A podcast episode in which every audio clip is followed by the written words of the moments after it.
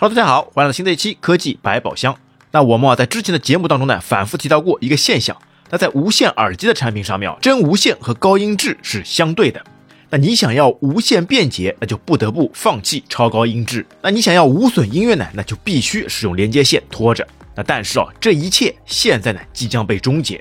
那原因啊，就在于啊，OPPO 自研了一款芯片马里亚纳 Y，那硬生生的把无损和蓝牙给整合体了。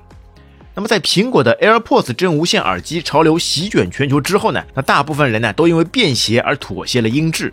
那时至如今呢，发展多年的蓝牙传输速率呢，还是没有能够达到解锁无损音质。那虽然很多应用平台哦纷纷推出了无损高音质的音乐，那但是啊，如果你想要去听这些无损资源啊，那就必须使用有线，那并且呢，在外接一个 DAC，也就是转换器来实现。那就算是目前苹果自己家顶级的蓝牙耳机 AirPods Pro Max，那要想使用 Apple Music 里面的真无损格式哦，还是需要通过一根连接线的方式才能够达到。那如果想使用无线来享受无损，哎，抱歉，根本就做不到。那这是因为呢，受限于目前公有的蓝牙标准，就算来到了最新的蓝牙五点三版本，那其传输速率呢，还是没有能够达到无损音频的最低需求二点二五 Mbps。而这次 OPPO 的做法呢，就直接打破了这个速率屏障。那就在今年的 Inno Day，也就是 OPPO 的春晚大会上面，那 OPPO 通过了一枚自研的蓝牙音频芯片 Mali Silicon Y，也就是马里亚纳 Y，那使得鱼与熊掌真的可以在一起了。那马里亚纳 Y 呢，带来的是十二 Mbps 的超高蓝牙速率，那能够覆盖到目前最高规格的 192K 赫兹二十四比特无损音频，那可以达到标准蓝牙的四倍。那另外啊，OPPO 为了能释放马里亚纳外的蓝牙速率啊，还定制了 URLC 音频编码技术。那配合上 12Mbps 的高速蓝牙，就好似硬件与软件的协同，那开启了无损音频传输之路。那这已经呢不是 OPPO 第一次发布自研芯片了。那早在去年呢，OPPO 就发布了旗下首款自主研发的影像 NPU 芯片马里亚纳 X。那这颗芯片呢，就曾经凭借其出色的潜力啊，给大家留下了深刻的印象。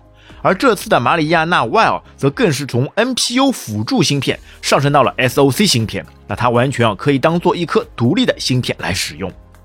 那马里亚纳 Y 呢，基于 N6RF 工艺制成，那相对比于目前主流的射频芯片呢，采用的是十六纳米工艺，那帮助射频晶体管能效提升百分之六十六，同时啊减少百分之三十三的射频晶体管尺寸，那从音源上提升了音质表现。那同时啊，还支持动态编码自适应技术，那能够自动在八十 Kbps 到十 Mbps 的超宽区间内灵活调整编码速率。那对于一些复杂场景啊，比如图书馆、商场等，能够提供啊更为稳定的音频质量。那马里亚纳 Y 的另外一大特点呢，是首次集成了专用的 NPU 单元。那要知道，现在啊到处都有机器学习的身影。那在围棋方面呢，有 AlphaGo；那在视频方面呢，有 AI 换脸 Deepfake。在艺术方面呢，还有 AI 作画 Diffusion；那在聊天方面呢，也有最近很火的 ChatAPT；而在音频方面呢，前有苹果的空间音频技术，那现在呢，更有了集成 NPU 的马里亚纳 Y，那它的算力呢，可以达到五百九十 GOPS，那也就是每秒可以实现五百九十亿次计算。那如果对这个数字呢没有什么概念，那我们就拿苹果的 AirPods Pro 的第一代的 H1 芯片来做对比。那 H1 芯片的算力呢，约为九 GPOS。那马里亚纳是其整整的六十五倍。那在当年啊，AirPods Pro 的出色降噪功能呢，已经让很多厂商望尘莫及。而现在的马里亚纳 Y 呢，则更是恐怖的存在啊。那通过用更强的 NPU 算力啊，就可以去分析音频数据，那将人声呢与特定乐器分离，那实现不同音色的定制化。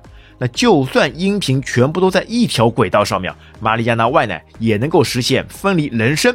贝斯、鼓声与其他四条独立的音轨，那然后啊自定义不同音轨的空间位置，创造出一个全新的空间音频。那再转换成立体全景声这种全新的使用体验，让用户可以犹如身临其境一般。